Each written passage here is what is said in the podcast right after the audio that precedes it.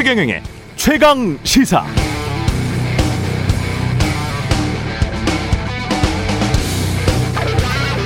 네, 어제 아침 인터넷 신문 뉴스버스에 깜짝 놀랄 만한 기사들이 시리즈로 연달아 게재됐습니다. 첫 번째 기사부터 여덟 번째 반론 기사까지 모두 8시 50분대에 일시에 올라왔다는 점을 감안하면 꽤 오랫동안 취재된 보도라는 점을 알 수 있고요. 기사 제목들도 이례적으로 단정적입니다. 팩트나 서류가 없다면 이렇게 단정적으로 기사 제목을 뽑을 수 있을까 싶을 정도입니다. 윤석열 검찰이 총선을 코앞에 두고 유시민, 최강욱, 황희석 등을 국민의힘에 고발 사주했다. 검찰과 김건희 씨를 비판한 보도 기자들도 야당에 고발 사주했다. 고발장을 작성해 증거 자료도 야당에 넘겼다. 이 단독 기사들의 의미, 배경 설명이 나와 있고 당시 손준성 대검찰청 수사정보정책관으로부터 범여권 정치인과 언론인들에 대한 고발장을 전달받아서 미래 통합당 측에 전달했다는 의혹을 받고 있는 김웅 의원의 반론도 들어가 있습니다. 김웅 의원은 저는 전달만 했던 것 같다. 뉴스버스에는 이렇게 답변을 했습니다. 그런데 이후에 연합뉴스와의 인터뷰에서는 어, 관련 보도는 전혀 사실이 아니다 이렇게 주장하면서 당시 의원실에 수많은 제보가 있었고 제보 받은 자료는 당연히 당 법률지원단에 전달했다. 이건 잘 기억나지 않는다. 이렇게 이야기를 하고 있거든요. 연합뉴스와의 인터뷰에서 빠져있는 해명이 있습니다. 누구로부터 그 서류를 전달받았느냐. 그게 자신이 검사로 있을 때 함께 일하던 검찰 간부였는가 아니었는가 이게 핵심인데요. 연합뉴스는 김웅 의원의 이 애매모호한 발언 전혀 사실이 아니다. 수많은 공익 제보를 당에 전달했다라고만 초기에 보도를 했죠. 핵심은 고발장 서류를 건네준 게 검찰인가 아닌가입니다. 김호수 검찰총장은 대검 감찰부에 진상 조사를 지시했습니다.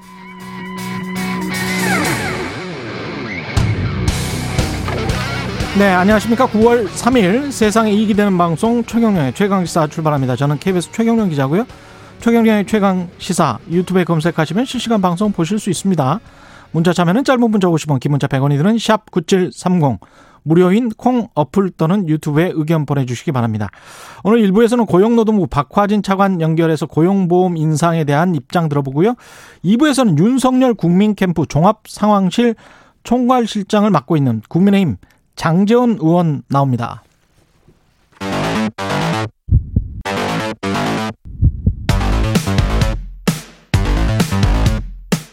오늘 아침 가장 뜨거운 뉴스 뉴스 언박싱 네 뉴스 unboxing 시작합니다. 민동기 기자 김민아 평론가 나와있습니다. 안녕하십니까? 안녕하세요. 예, 이 뉴스 unboxing 시작하기 전에 KBS가 시청자 주간을 맞이해서 일라디오 진행자와 프로그램 채널에 바라는 청취자 여러분들의 의견을 받고 있습니다. 일라디오가 해주세요. 일라디오가 어떤 어떤 방송 해주세요. 재밌는 방송 해주세요. 의미 있는 방송 해주세요. 뭐 이런 거죠. 예. 문자 보내주시기 바랍니다. 보내주신 분들께 추첨을 통해서 커피 보내드리겠습니다. 장문 100원, 단문 50원이 드는 문자 번호 샵 9730으로 보내주시기 바랍니다. 최경영 기자의 연기를 기대합니다. 아, 연기 많이 해주세요. 뭐. 연기파 진행자. 네. method 연기. 예.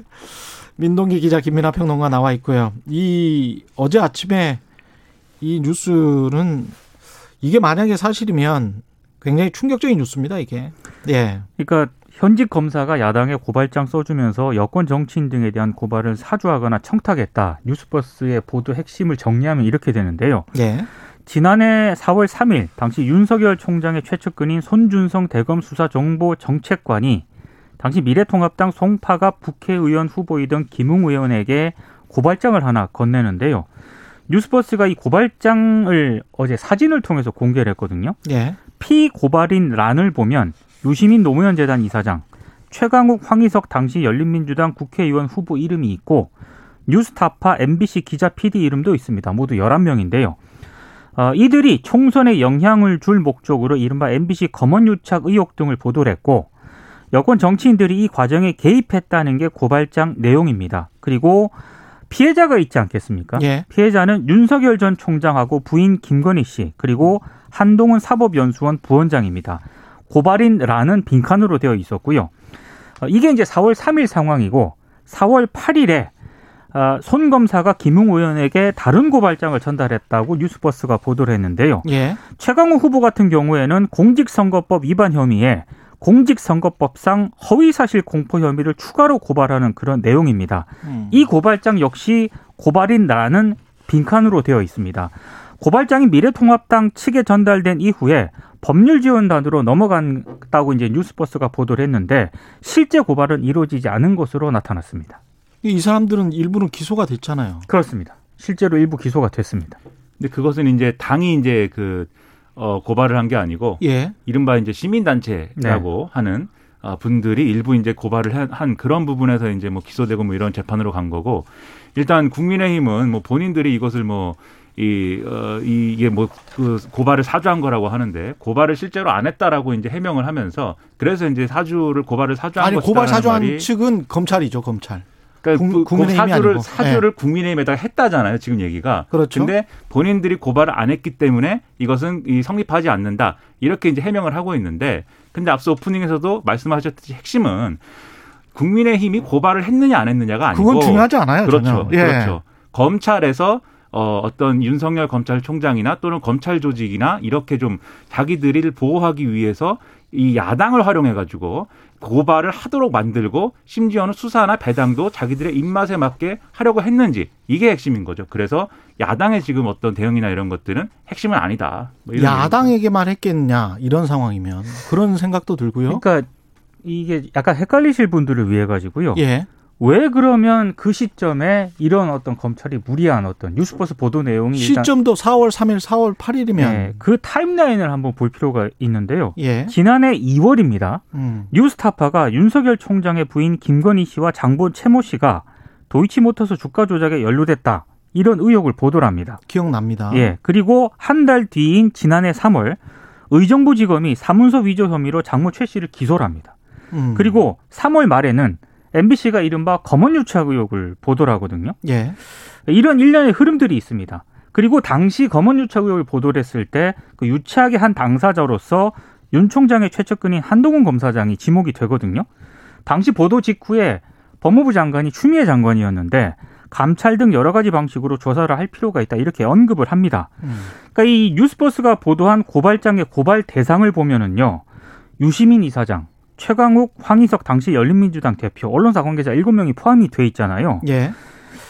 아, 윤 전 총장 측과 갈등을 빚었던 상대방이 상당히 포함이 되어 있고 그래서 야, 나오는 해석이 다 아니에요, 다. 그렇습니다. 유시민, 최강욱, 황희석. 이, 이 분리했던 국면을 음. 어, 윤전 총장 측이 좀 이렇게 고발 사주를 통해서 좀 반전시키려 했던 것 아니냐 이런 해석이 하나 있고요. 또 음. 하나는 이 손 전 정책관이 고발장의 수신처를 대검 공공수사부장으로 기재를 하거든요. 예. 이것도 굉장히 좀 이상한 대목인데 왜냐하면 당시 서울중앙지검장이 이성윤 지검장이었습니다. 음. 윤전 총장하고 대립각을 세웠던 그런 인물이었기 때문에 서울중앙지검을 피하기 위해서 고발장 수신처를 대검 공공수사부장으로 한 것 아니냐 이런 맥락에서 이제 이 뉴스버스 보도를 보시면 될 것 같습니다. 그 손준성 대검 수사 정보 정책관 당시 지금은 대구고검의 인권보호관으로 가 있죠. 네. 그렇습니다. 이 사람의 수사 정보 정책관이라는 건 차장검사급이고요. 이게 수사 정보 정책관은 쉽게 말해 검찰총장이 눈이에요, 눈. 예. 그러니까 과거에 핵심 중에 이른바, 핵심입니다. 이른바 범정이라고 이제 줄임말로 불렸던 예. 범죄 정책 정보 뭐 이런 걸 다루던 음. 그런 이제 직책인데 과거에 이제 범정 이렇게 얘기하면 검찰 내에서 사실상 국가기관으로 따지면 국정원 같은 역할을 하는 그런 직책이다. 이렇게들 많이 이제 비유를 했고 그렇기 때문에 이 범죄와 수사 정보를 능동적으로 수집해 가지고 그것들을 이제 검찰총장에 직보하는 이런 역할을 하는 자리거든요. 그럼요. 근데 지금은 이제 뭐 권한이 일부 축소가 됐다라고 하지만 그럼에도 불구하고 검찰총장의 직속 이제 인사이기 때문에 만약에 이게 이 직책에 있는 사람이 이렇게 고발장 써가지고 야당에다가 이거 고발해 주십시오라고 했다면 거기에 더해서 심지어 이 고발을 할 상, 고발은 누구에게 해 주십시오까지 지정해서 했다면 당연히 이것은 윤석열 전 총장이 어, 그게 어떤 의미로든지 간에 검찰 권력, 이 수사를 위해서 있는 검찰 권력을 뭐 사유화했고 그걸 통해서 이제 자기의 유리한 국면을 만들려고 했다. 이런 해석을 피할 수가 없는 거죠. 더군다나 당시 대검 공공수사부장이라고 했는데 이게 옛날로 따지면 공안부장이거든요. 음. 그리고 이 공공수사부장이라고 특정한 것은 이 시기가 이 추미애 장관이 당시 추미애 장관이 이른바 윤석열 사단을 해체해버리기 전입니다. 그래가지고 여전히 윤석열 전 총장의 최측근들이 대검의 부장들을 하던 시기예요. 그렇죠. 그러니까 예. 서울중앙지검장 지금 말씀하신 대로 이성윤 지검장은 음. 우리 편이 아니고 이 우리 편인 대검 부장에게 이것을 고발하면 그러면 이것에 관련된 배당은 또 우리 편에게 하겠다. 이런 취지로 지금 고발장 작성한 게 아니냐라는 의혹이 나오고 있는 거죠. 그리고 손준성과 김웅이라는 이름을 기사에 못을 박아버렸단 말이죠. 네. 이건 굉장히 이례적이거든요. 그러니까 뉴스버스가 실명으로 이렇게 보도를 했는데 예. 당사자로서는 굉장히 치명타잖아요. 그리고 손준성과 김웅은 사실은 동기 아닙니까 이 사람들이? 네. 사법연수원 예, 동기고 동기입니다. 그 대학교도 같이 다닌 걸로 그렇죠. 보도가 되고 있습니다. 근데 손준성 검사 해명은 굉장히 짧습니다. 음. 황당한 내용이다. 제가 아는 바가 없어 해명할 내용이 없다. 거의 모든 언론에 이런 문자 메시지를 보냈고요.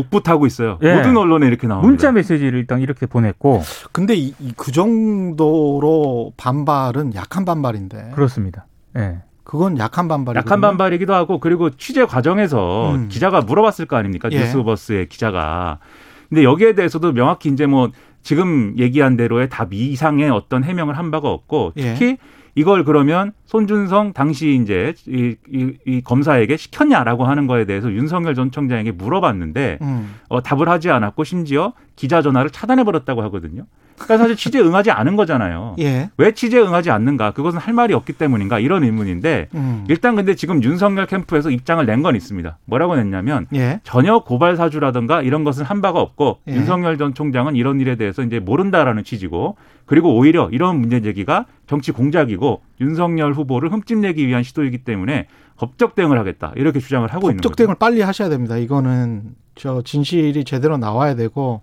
왜냐하면 뉴스버스와의 인터뷰에서는 김웅 의원은 저는 전달만 했던 것 같다라고 답변을 했는데 연합뉴스와의 인터뷰에서는 사실이 아니라고 부인하면서 많은 공익제보 서류들을 당 법률지원단에 전달했다. 그 서류가 그 서류였는지 나는 모르겠다는 식으로 지금 답변을 하고 있거든요. 그럼 답변이 변했다는 거죠. 그럼 뉴스버스에는 왜 이런 답변을 할 수밖에 없었는가?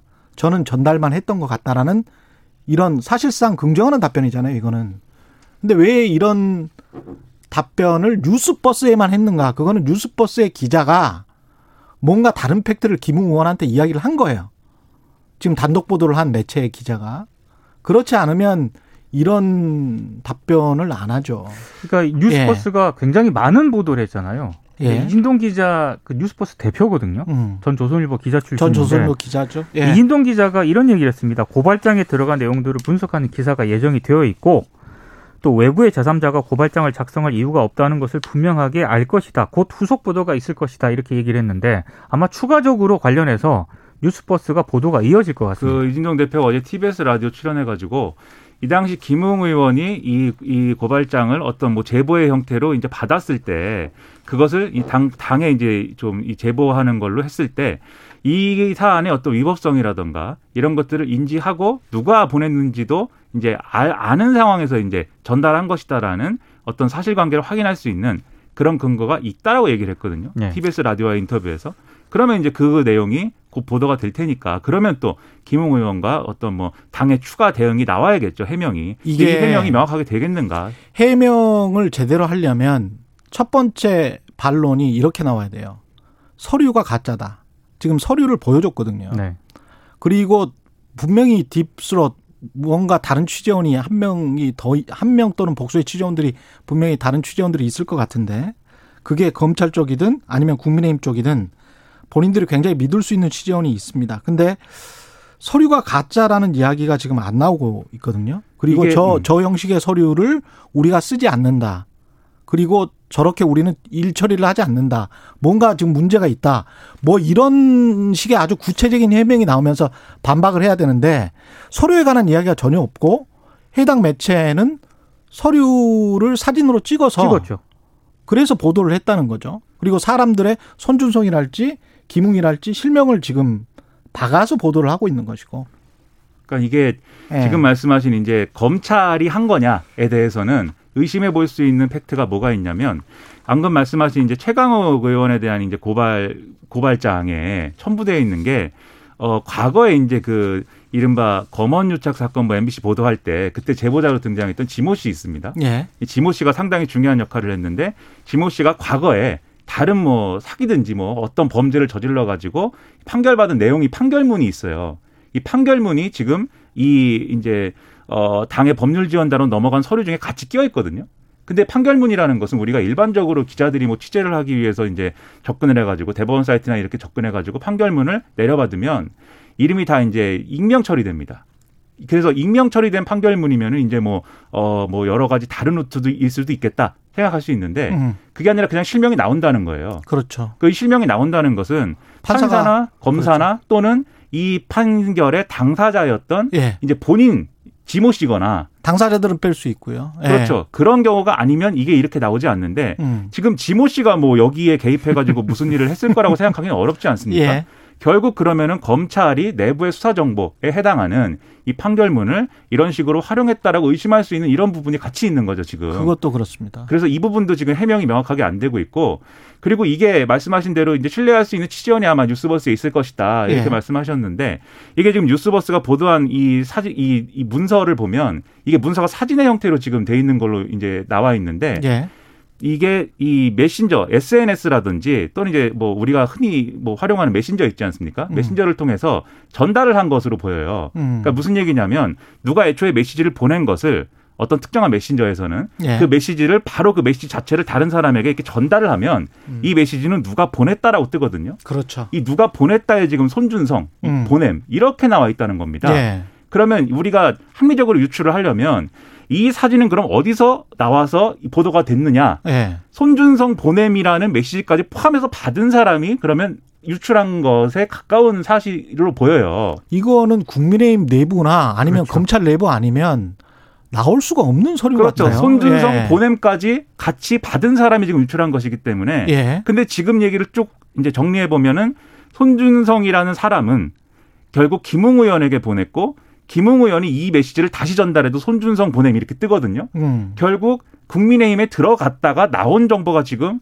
보도됐다. 그렇죠. 이렇게 보일 수 있는 맥락이 충분히 있어서 예. 결국 국민의힘 내부의 여러 가지 경선 구도라든가 예. 이런 것의 연장선에서 이런 것들이 언론에 나온 게 아니냐 이런 추정도 가능한 상황입니다. 파장이 클 수밖에 없습니다. 국민의힘은 만약 명명 뭐 결백함을 증명하기 위해서는 법률 지원단에 그런 서류가 있었는지 없었는지 그걸 또 밝히면 되거든요. 그렇죠. 근데 그럼 또 그것도 간단한 그렇죠. 문제죠. 근데 지금 가장 네. 정확하게 이 사안이 뭐냐를 밝혀야 될 사람은 사실 제가 생각할 때는 윤석열 전 검찰총장인 게 음.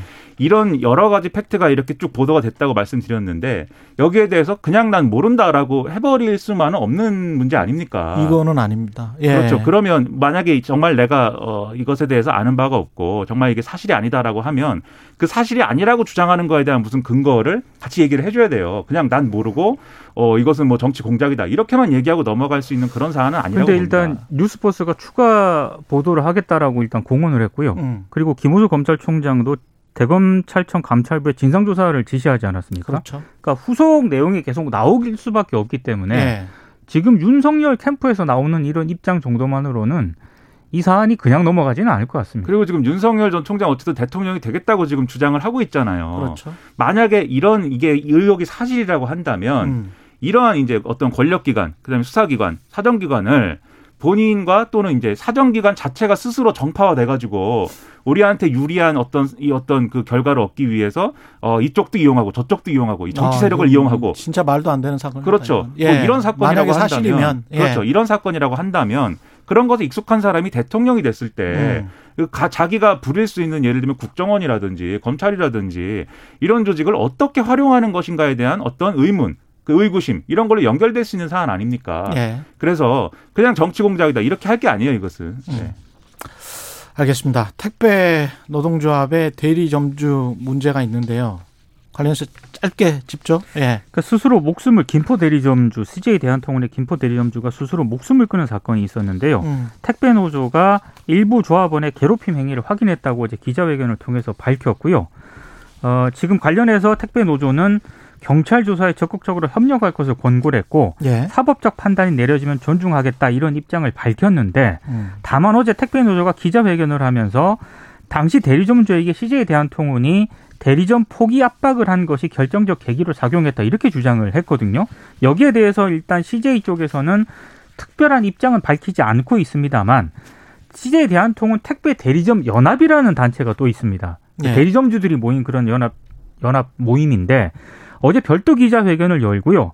이건 택배 노조를 또 강하게 비난을 했습니다. 고인의 죽음을 모욕하는 그런 행위라고 얘기를 하면서 유족의 입장문을 공개를 했는데 유족의 입장문을 보면은 고인이 유서를 통해 노조 괴롭힘이 극단적 선택을 하게 된 원인이라고 명백하게 밝혔는데도 노조가 또 다른 주장을 하고 있다. 이런 취지의 유서입니다.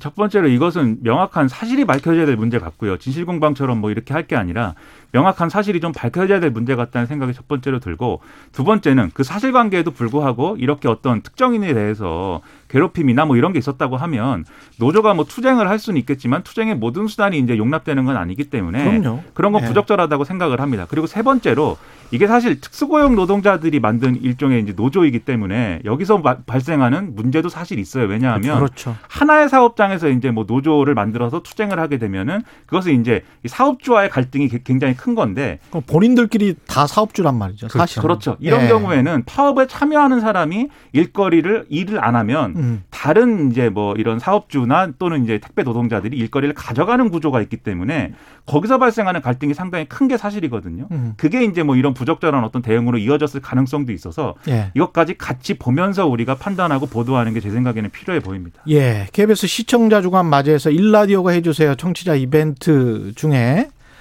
아, 있습니다. 청취자 7248님, KBS 1채널의 뉴스 unboxing을 하나의 프로그램으로 만들어주세요. 청취자 2113님, 9570님 등 많은 분들이 unboxing 시간 늘려달라고 하십니다. 굉장히 바람직하고 고무적인 제안이고 예. 일라디오가 해주세요. 예, 예. 당연히 출연료 아닙니다. 이런 이런 말씀 계속 해주시기 바랍니다. 장문 100원, 단문 50원이 드는 문자 번호 샵 9730으로 계속 점점- 문자 보내주시고요. 예, 김민아 평론가 아, 저 월급 좀 깎아라. 뭐 이런 문자도 아니, 괜찮습니다. 아닙니다. 안 됩니다. 네. 근데 다른 코너에서 또 그 코너 돌려달라고 하는 거 아니에요? 불안합니다. 네. 예. 뉴스 unboxing 민동기 기자 김민아 평론가였습니다. 고맙습니다. 고맙습니다. KBS 일라디오 최경영의 최강시사 듣고 계신 지금 시각은 7시 42분입니다.